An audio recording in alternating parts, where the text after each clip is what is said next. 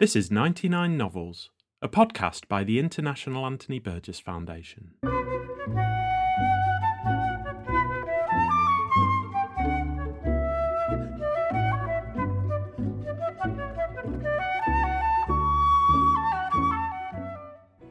In 1984, the writer Anthony Burgess selected his 99 favourite novels in English since the outbreak of the Second World War.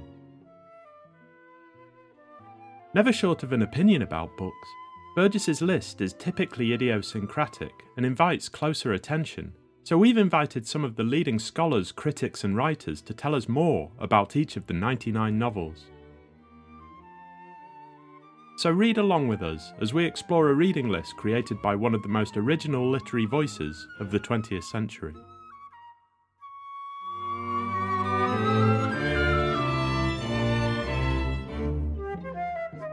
In this episode, Will Carr explores the world of Anthony Powell's A Dance to the Music of Time with writer and academic Nicholas Birns. A Dance to the Music of Time is a 12 volume roman fleuve following 50 years in the life of the narrator Nick Jenkins from his school days in the 1920s through the Second World War to his later years at the beginning of the 1970s blending comic writing with examinations of the social and political mores of the British upper classes. Jenkins remembers the people he shared his life with during key events, not least his nemesis and the recurring villain of the sequence, Kenneth Widmerpool, who comes to dominate both Jenkins's memories and the novel sequence as a whole. Anthony Powell was born in Westminster, London, in 1905. He was educated at Eton, where he became friends with the future novelist Henry Green, and at Balliol College, Oxford, where he became a member of the Hypocrites Club, a student club which counted Evelyn Waugh among its members. After Oxford, Waugh introduced Powell to the bohemian scene in London, where he met his close friend, the composer Constant Lambert. During the war, he worked for the intelligence services and was decorated for his actions on the European front. After the war, he became a full time writer as well as the 12 volumes of A Dance to the Music of Time, he wrote seven further novels, four volumes of memoir, several plays, and various works of non fiction. He died in 2000, aged 94. Nicholas Birns is on the faculty of New York University, where he teaches contemporary world literatures in English. His most recent book is the Cambridge Companion to the Australian Novel, which he co edited with Louis Klee. He's the author of many other books and articles on the subject of literary criticism, including Australian literature, in which he is one of the world experts. His first book, Understanding Anthony Powell, appeared in 2004 and was part of the wider discussion of Powell's work that occurred in his centennial year of 2005. He is a founding member of the Anthony Powell Society. For all of the relevant links and a list of all the books mentioned, head to the description of this episode. Here's Will Carr, who spoke to Nicholas Birns about A Dance to the Music of Time in August 2023. Welcome to this latest episode of 99 Novels, and thanks, Nicholas, for joining us to talk about Anthony Powell's Dance to the Music of Time, um, which is one of, well, perhaps not one of Burgess's favourites, but one that he does spend some time reviewing in his selection. I wanted to start, though, not with Anthony Burgess, but with you, really. Um, how did you first discover Anthony Powell's work, and what did you make of it? I wondered if you could tell us a little bit about what your first impressions were of Dance the Music of Time. I first discovered Anthony Powell's work when I was 13 years old. Uh, my mother had his early novel, What's Become of Waring, which is not part of the dance sequence, and two volumes of the dance sequence, uh, A Soldier's Art and Hearing Secret Harmonies. She had those on her bookshelf and uh, I became interested in them. It was about the era I was beginning to read adult fiction then. And I became interested enough to start reading dance from the beginning. And the first book, which is about a boy at school, was um, the, the, the boys were a few years older than me, but it was within my age range. But all the other books were about an age I had not yet attained. And so I think for me, it was kind of a a preview of what an adult existence would be and what adults did and what adults thought about and the splendors and miseries of adult life. Uh, a, a, friend of mine named John Gould uh, taught the entire series at a New England boarding school and uh, wrote a, a, compiled a little book of his students' essays for which I wrote the introduction in 2008 or so. And I said in that that reading the book so early, at when they were in high school, would give the students a kind of it would be a guide, guide to life for them. And I think it was that for me. I was in America. I did not come from a socially elite English background. I knew nothing of the world of these people, but in terms of the substance of life, that's what it served me as. I also thought it was a very funny book, and there are many laugh out loud moments for me when I first read it. Great. Well, well, we'll maybe come on to talk a little bit about Powell's comedy, but I'm very interested in what you say about it being a guide to life, because you know, in many ways, um, it's potentially quite an alienating sort of book in a way. It's talking about a, a social milieu, a set of people who whose life experiences are not necessarily shared by by very many in England, so still less in America. I wondered if you could just tell us a little bit more about that. Really, you did you didn't find it at all off putting. You, you found it engaging. How did it go for you? I think English readers feel that off puttingness more because English readers are very aware that places like Eton and Oxford exist. And if they're not part of those systems, they don't feel part of those systems. I really had no awareness of the existence of those places. And so to me, it was just like reading something from another planet. But I I did not feel alienated. And I think the characters in the books had families. I mean, the, the narrator had an eccentric uncle, Uncle Giles, and I had three eccentric uncles, so I related to to that. Uh, the narrator had friends at school, and I had friends at school, etc. I think the the substance of life is there. No, the milieu is very different. I did not grow up in anything like that milieu, but it did translate. I do believe it. It translated for me. I understand it doesn't translate for every reader, including for Burgess, but it translated for me. Um, well, maybe you could tell us uh, a bit about the sequence itself. Then, you know, how, how would you describe "Dance the Music of Time" in total uh, to somebody who hasn't read it, and how would you, you know, how would you go about reading it? It sounds like you started at the beginning and read it to the end, but it could be quite daunting for somebody new to Powell's work. It can. A Dance to the Music of Time is a 12 book sequence. It, he began it, Anthony Powell began it in 1951 with the question of upbringing.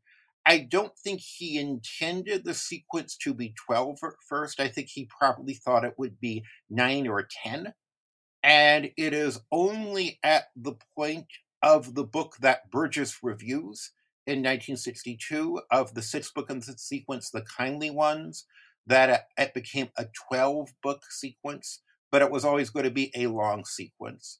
And the point of the sequence is to carry the characters through school, university, adulthood, World War II, and the huge changes in British society that World War II precipitates, and the period after the war. I'm not sure Powell intended to bring it much past the war at first, but he lived long enough and had enough material to continue after the war. And indeed, the last book, which was published in 1975, Hearing Secret Harmonies, the last book of the sequence, takes the action up to 1971. So in total, uh, there's one flashback in the sixth book to 1914, but the main action starts in 1921. It ends in 1971. So it's 50 years of British life from just after World War One to the early 1970s. And it has hundreds of characters, so many characters. Hilary Spurling uh, in 1977 compiled a guide to the sequence, and even she leaves some characters out. There are just too many characters to be put in. And a lot of the fun of the book is every installment, new characters are introduced because every installment is a new world, a new particular part of life, but then the characters from the previous books recur and are reintroduced, and you kind of meet the old friends that you had met before. Each book is about 250 pages, so you can read the books at a short sitting. One person I know uh, first started reading in the late 1960s when there were nine books or so, and read a book a day and then caught up with the sequence. I can't see doing it that quickly. I kind of wanted to linger over the books more, but it is certainly possible. And I do think that you don't have to start with the first book. I think one should be able to read one book, even if it's comparatively late in the sequence, and get the idea and enjoy it. And the reluctance of teachers or professors to assign the book, which I understand, and which is a, a big issue in the sequence's reception, is because teachers often feel, well, if you have to read the sequence, you have to read all 12 books. Whereas I think one can assign the sixth novel, the seventh novel, the eighth novel on their own in the awareness that there's a, there's a larger sequence, but you can do it on their own. People are reluctant to do that because they feel you have to read the whole thing. Something that I always tell people when they tell me they are beginning to read the sequence, and a lot of people know I have written on Powell. I did a book on Powell, Understanding Anthony Powell in 2004. I'm very active in the Anthony Powell Society. People kind of associate me with the sequence and they ask my advice. And I tell them if you begin at the beginning, you have to give the sequence two to three books.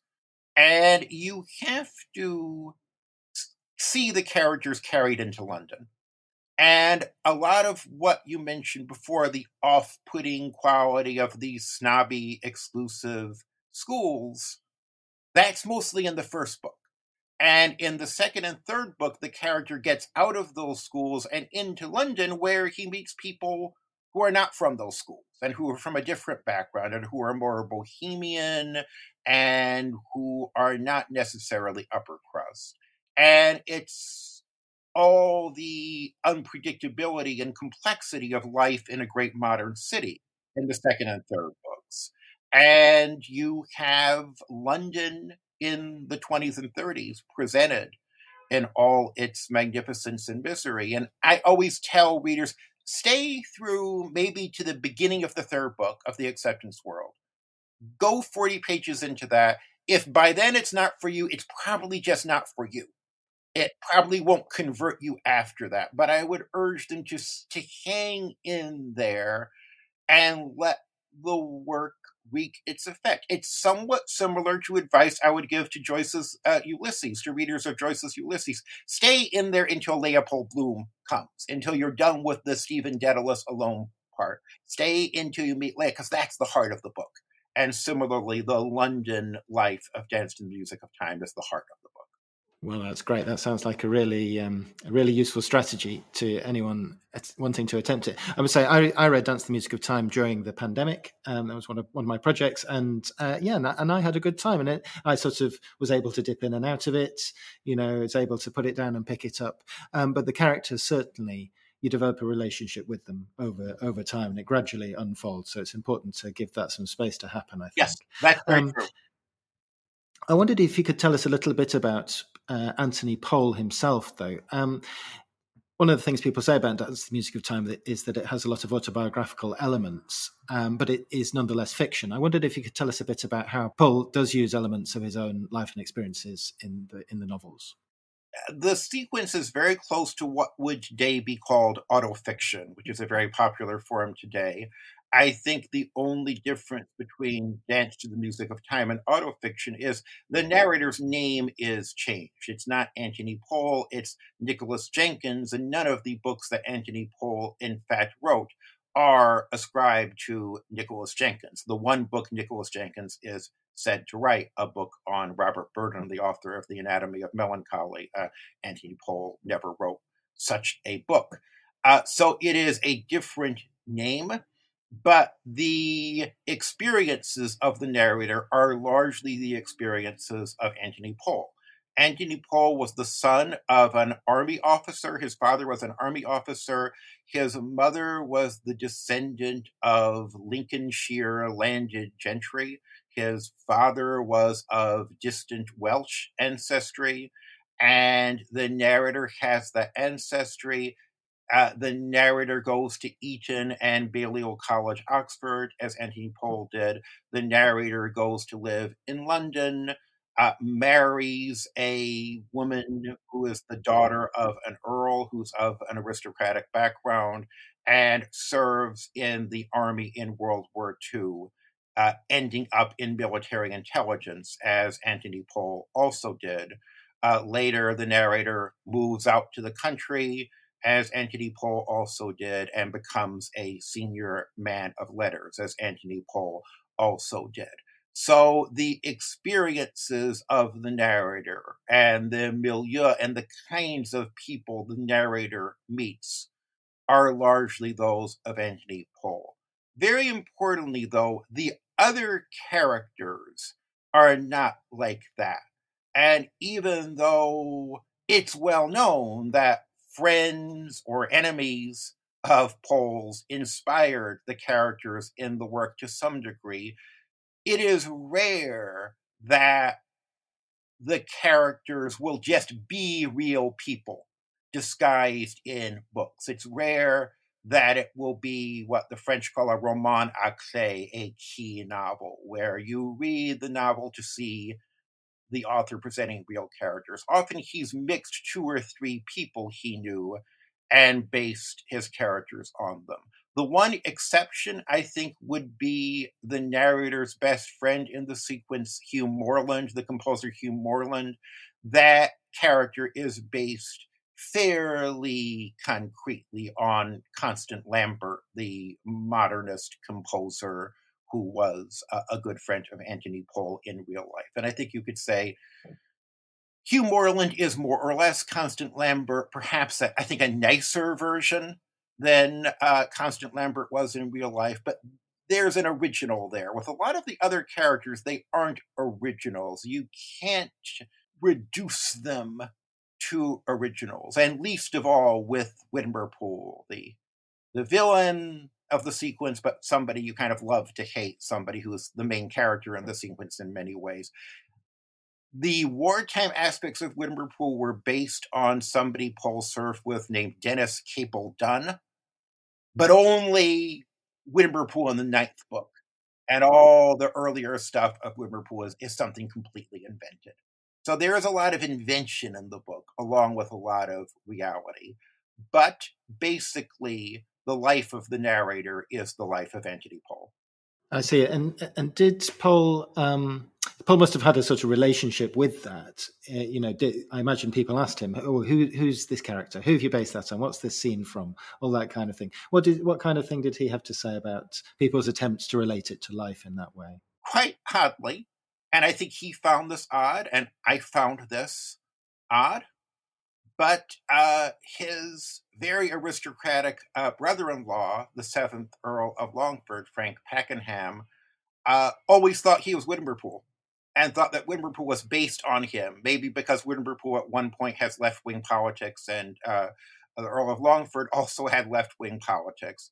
But Widmerpool, who is presented as this striving, the son of a man who sold liquid manure, this uh, very much a new man, is not at all this aristocratic earl. But nonetheless, that person looked at that character and thought, that is me.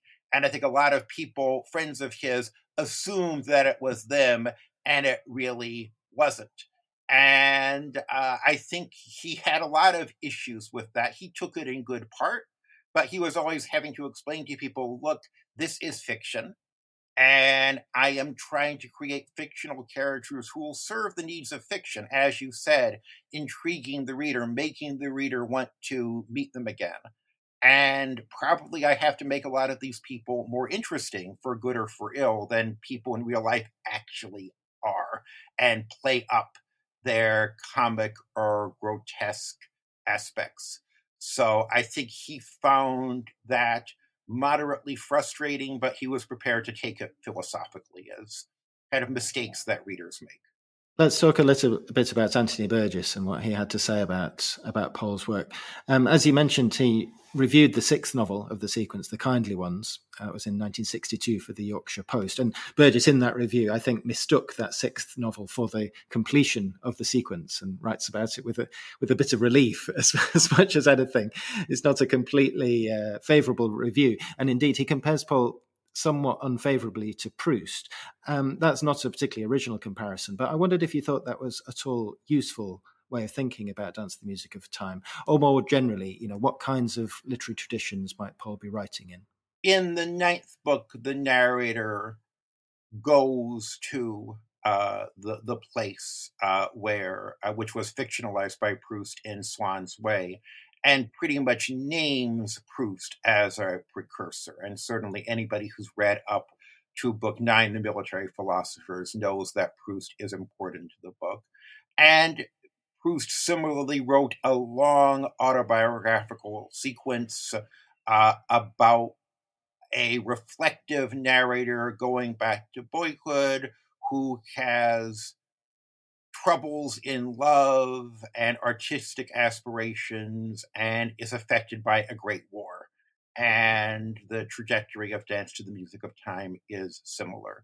I would say, first of all, Proust is autofiction in that the name Marcel is used in the book, whereas Dance is not because he uses the name Nicholas Jenkins. Secondly, of course, Proust is much more philosophical uh, à la recherche du temps perdu is a philosophical work and can be seen almost in a continental philosophical tradition. Whereas Dance to the Music of Time, they're philosophical moments, but it's much more a comic dramatic novel. And I think to expect it to have the intellectual or philosophical depth of Proust would be to miscast it. Powell himself, uh, in his 1989 uh, journal entry, where he rereads the sequence 14 years after completing it, says it's kind of half Proust and half like John Galsworthy, the author of the Forsyte Saga, which is a English sequence that is a form of social history set in a bourgeois milieu. And has one foot in that English social reality and another foot in that Proustian memory. And, you know, that's, I think, a, a good way to think about it. A Proust is there, but don't expect it be, to be just like Proust. And the Englishness of it all does play a role. And, and there is, um, I think David Copperfield is a book very important to that Dance to the Music of Time and David Copperfield in uh, uh, uh, Dickens in that book is doing something similar than Powell is. They're English roots. They're also American uh, aspects, and as an American reader, I'm very conscious of those. I think The Great Gatsby was very influential on the narrator, on the narrative perspective. And uh, Hemingway influences the dialogue a bit Anthony Burgess earlier, before he wrote 99 novels, in his book The Novel Now, which came out late 60s, early 70s, he talked about the dialogue in the novel being strangely formalized. And I understand what he's saying there. It is very formalized. And I think it's formalized in the way Hemingway's dialogue is similarly strangely formalized. So there is that influence. And I, I think uh, the Proustian influence is counterpoised to those other influences. He also read a lot of uh, memoir and prose history and some of those nonfiction autobiography, some of those nonfiction genres have an effect on the book, I think, and on the way the book is is kind of like social history.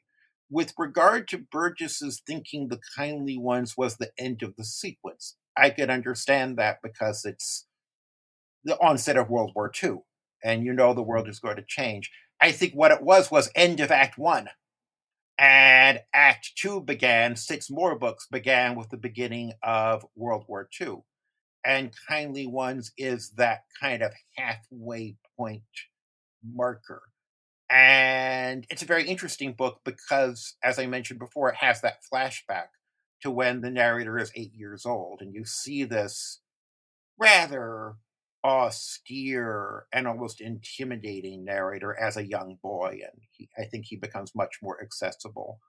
But uh, the, he Burgess was right to see it as a milestone. It just wasn't the end; it was the halfway point.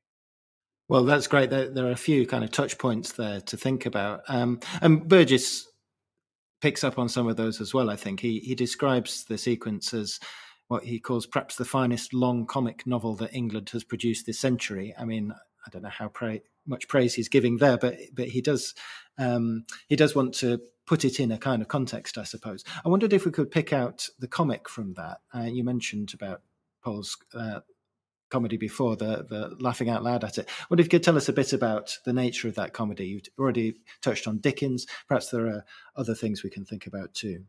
Powell was a member of a generation which produced a lot of novelists uh, who were contemporaries of his and often classmates of his, and uh, George Orwell and Henry Green, uh, both of whom you've talked about on this podcast before, and Graham Greene. And the writer who Powell is most compared with is Evelyn Waugh uh, who was slightly older contemporary of his at Oxford. And Evelyn Waugh's humor is, I mean, he a, he's a very funny writer, is very strident, it's very satiric, it's very animated.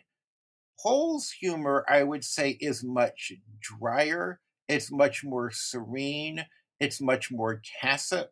And so if you're comparing Powell to Waugh, he's not going to provide the laughs per minute that particularly the early Waugh of Decline and Fall or Vile Bodies gives.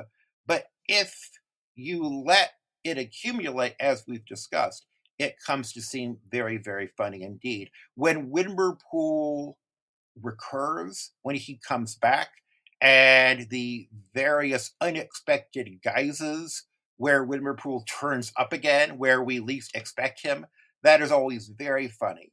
And after a point, the reader knows that's coming and is waiting for Widmerpool to turn up and is waiting for that most unlikely moment to happen. And it becomes very, very funny. There are some moments of very broad comedy in the sequence. In the second book, Widmer Pool is courting this uh, aristocratic young lady and she pours sugar over him semi intentionally. And he's humiliated. It's the middle of this very uh, uh, prestigious debutante party. And it's a moment of great laugh out loud humor. And that's very broad humor. There's other humor, which is very literary. Uh, people who have literary tastes that are more middle brow than they think they are. In the first book, the boys meet their housemaster at, at Eton, what is just called school in, in the book, but everybody knows it's Eton. And he's reading poetry, and he kind of knows it's second rate poetry, late Victorian poetry, but he doesn't quite know just how second rate it is. And that gap between what he thinks it is and what it actually is is very, very funny if you are clued in as a literary reader. It's very different than just that very broad humor of it's a guy getting sugar poured over him at, at, a party. It's a very different kind of humor. But if you're attuned to that kind of frequency, it can be very funny. Got it. Thank you. Yes. Well, yeah, there are certainly, um, yeah, certainly different kinds of humor in the novel. One of my experiences reading it was that I'd, I'd read a sequence, perhaps where he, the one that I remember particularly is where he encounters Gypsy Jones, uh, Nicholas Jenkins. Yes well, I think loses his virginity to Gypsy Jones. But the the sequence is it's so um, hedged around with uh, kind of elaborate phrasing, and it becomes extremely unclear what's happening. And you get to the end of it, and it's it's just sort of you end up as baffled as Nick Jenkins perhaps himself was by the experience. And I, I find that very funny uh, to read. There's something very funny, a kind of writer to that. Uh, is that yes, Nick Jenkins does lose his virginity uh, to Gypsy Jones, and it's amusing because before and after that, he is repulsed by her and finds her completely uninteresting. But that moment in the back of Mr. Deacon's shop, he finds this somehow magnetic attraction. But the first book written by an American was by a man named Robert Morris, Bob Morris, who's still in his 90s, living in the state of Maine now, but still alive. And Bob Morris, quite understandably, missed that and thought he was on the verge of losing his virginity with Gypsy and then didn't and later critics corrected Morris on that. But somebody who went to the trouble to write a book on Anthony Powell actually missed that, which illustrates just how hard it is to get and how closely you have to read to get that. And there are times where, yes, you have to pay quite close attention. There are other times where the humor is as broad as something in Dickens or Waugh, and he he knows how to make that contrast. He knows when to play up the humor and then downplay it. I certainly think one of the things when readers ask me what to expect, you have to expect that it is going to be a funny book. The humor is going to have to be a part of its appeal. And if you read through all 12 of those books and don't laugh once, even if you're admiring, you probably are missing something. He means you to laugh, and he means the effect he's writing to be at least partially comic. There are, of course, many tragic moments. There are very many sad moments. There's a, a melancholy to the sequence as well. But if the comedy doesn't hit you, you probably are missing something. I suppose in part this is part of the ambition to reflect life in all its ups and downs, you know, all of, all of his experience. And um, yes, and over the course of the sequence, there's uh, there's plenty of opportunities to have have all kinds of different emotional reactions. I suppose. Um, let's. Uh, you mentioned already, Evelyn. Uh, Burgess again makes the comparison um, in relation to Powell's treatment of uh, class in that he says Powell can't take the lower classes seriously, but he does say that Powell's characters are all drawn from the same, same register and nonetheless deserve places in the eternal fictional pantheon. I mean, I suppose you can think of Dickens or other writers having created characters with that kind of quality. Perhaps Burgess is thinking of Widmerpool, who you've mentioned already. I just wondered if you could speak a bit more about Powell's characters, how they're formed, how they stay with you, you know, what kind of function they serve. I think the characters are meant to be memorable. They're meant to be, as you say, people who you think you know. And when you re encounter them as you read in the sequence, you kind of think, oh, this is somebody I like. This is somebody I like to meet, like Morland. And oh no, here's Widmerpool again, just where I didn't want to see him. And so there is a sense where the characters, even though they are in reality just words on a page. They're fictional creations. They don't really exist. The characters do come to live. And certainly, Widmerpool, if you read the books, you're always seeing people either in your own life or in public life. People always like to compare whatever politician they don't like to uh, Widmerpool. Uh, you do have that sense of the character as kind of a living example that you can compare other people to. And there are, as I said, there are hundreds of characters in the books, and even the minor characters are kind of types that you could say, well, this is my counterpart in a, my life to this person like Mr. Deacon, who's this painter who's really a friend of his parents, but one they kind of hold at arm's length because he's bohemian and also tacitly because he's gay and he's in a different world than them, but they still know them. And then the character, uh, narrator Nick Jenkins, comes to know Mr. Deacon as an adult. And you could say, well, I know somebody who's kind of like my Mr. Deacon, who's a friend of my parents who I later became friends with. And a lot of people have that and he clothes the characters in these attributes that you could say this is my version of this. And I think that's why a lot of people uh, relate to the characters. It is a book in which character matters, and probably character matters more than plot. And that there are a lot of the sequence, nothing dramatic really happens, but you get to know these people and their quirks and their strengths and weaknesses. And you also sometimes their characters the narrator and the reader think more of as the sequence goes on, and sometimes they're they're characters people think less of, that our judgment of them changes or our judgment of who they really are changes. And I think that's something very true to life with regard to to not taking the lower classes seriously, I do think that is an issue for the book. The book takes place. The book is set in an upper and upper middle class milieu. And the only time we meet characters from outside that class is in the war, particularly in the seventh book, the Valley of Bones, the narrator uh, decides to enlist in this uh, regiment, which is based in Wales because of, I think, romantic ideas about his Welsh ancestry.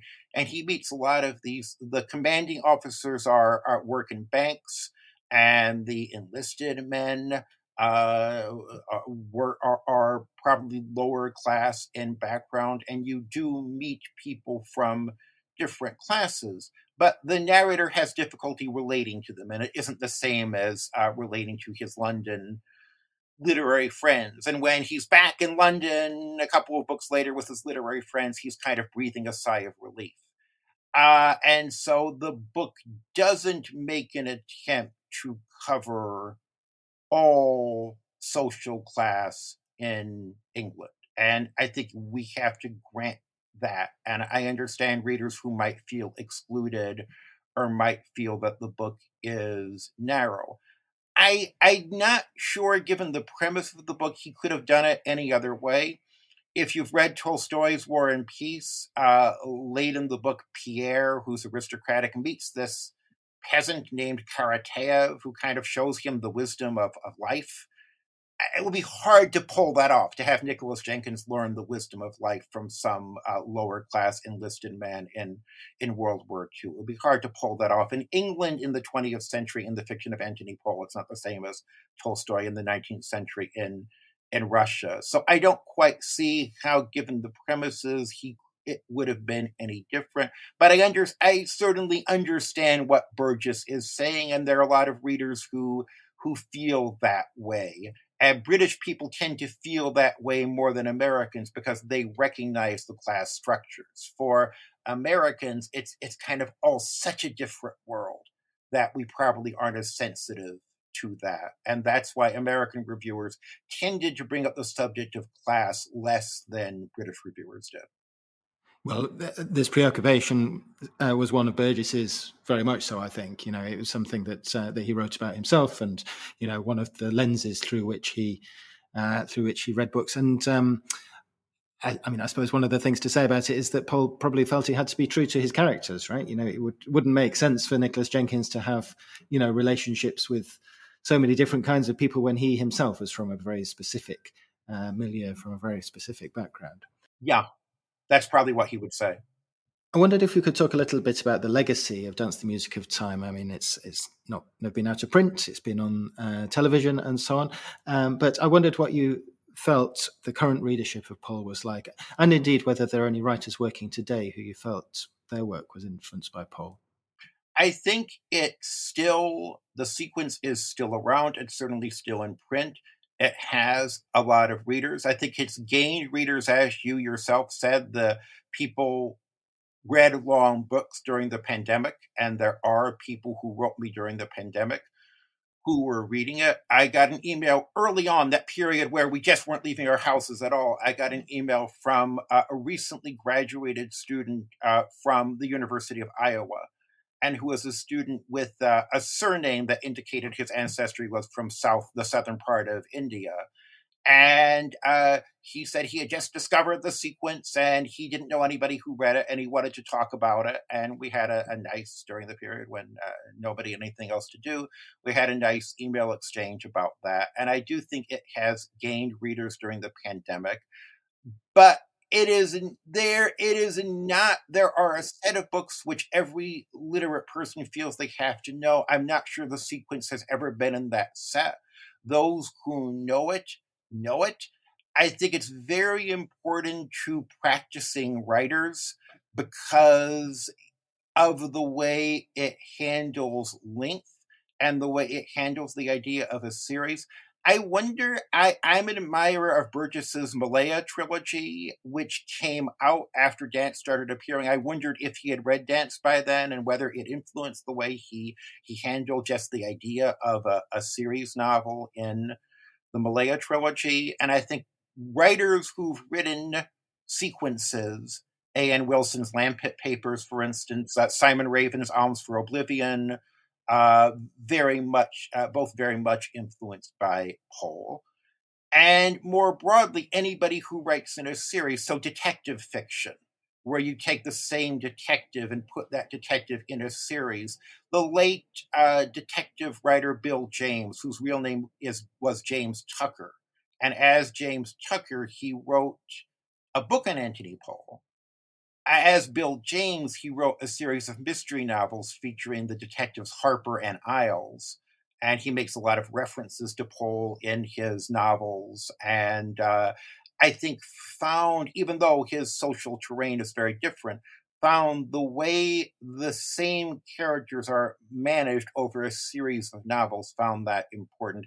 Alan Furst, the American uh, spy thriller writer who writes historical mystery set in World War II, more or less. Uh, he has spoken. He he was a keynote at a, a conference in Powell that I organized in 2009 also writers of fantasy i think are influenced of science fiction fantasy are influence who tend to write in series and have all these characters and all these patterns i think he's influenced them you also i think i was just talking about this with a colleague this morning the average literary novel today is longer that it used to be. And uh, it used to be a literary novel was 250, 300 pages. Now it's fairly routine for a well regarded literary novel to be 600, 700 pages.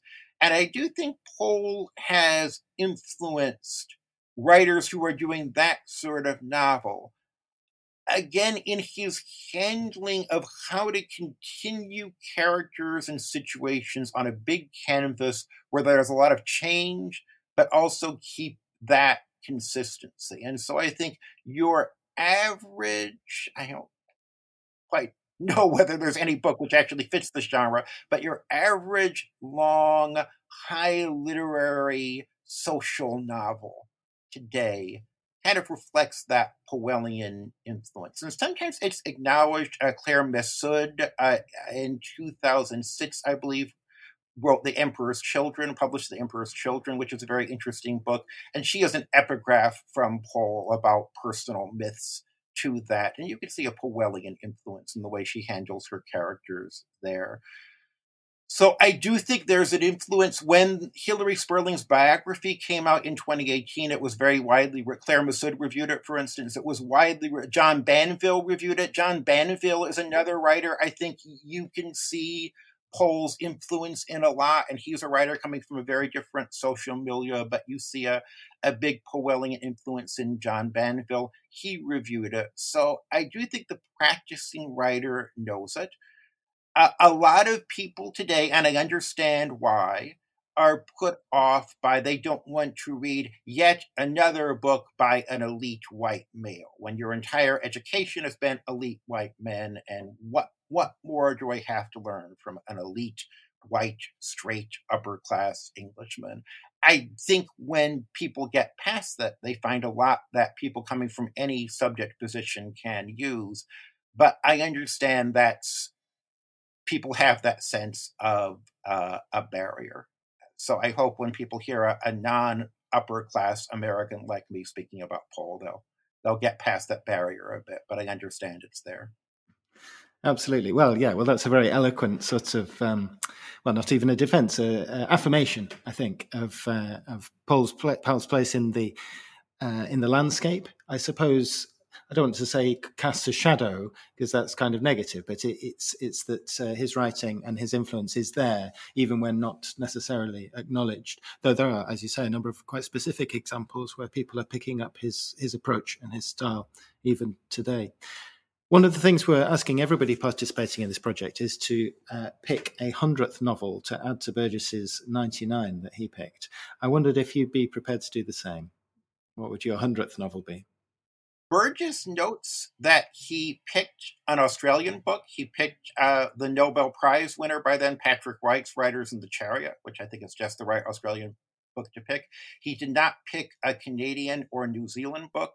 And I am going to pick a New Zealand book, and I am going to pick uh, Janet Frame's 1957 novel Owls Do Cry. The title comes from The Tempest, I think Ariel's song in The Tempest. And Janet Frame was a New Zealand writer who lived, I'm going to, like 1924 to 2005. I might be getting her dates somewhat off by a year or two, but lived in, in that era and she was a writer who was diagnosed with mental illness early in her life and was institutionalized and kind of wrote her way out of that situation.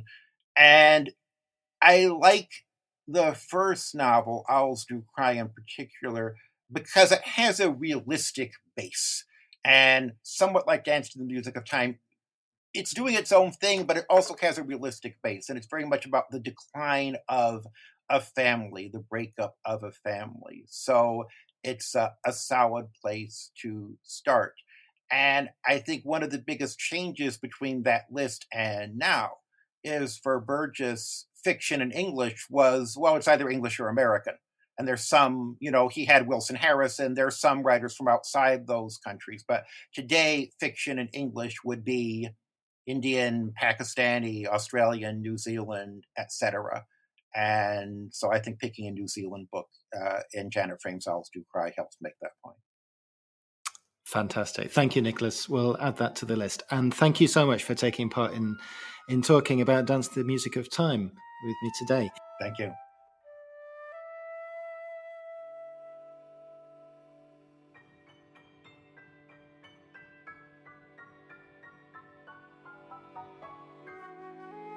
You've been listening to 99 Novels, a podcast by the International Anthony Burgess Foundation.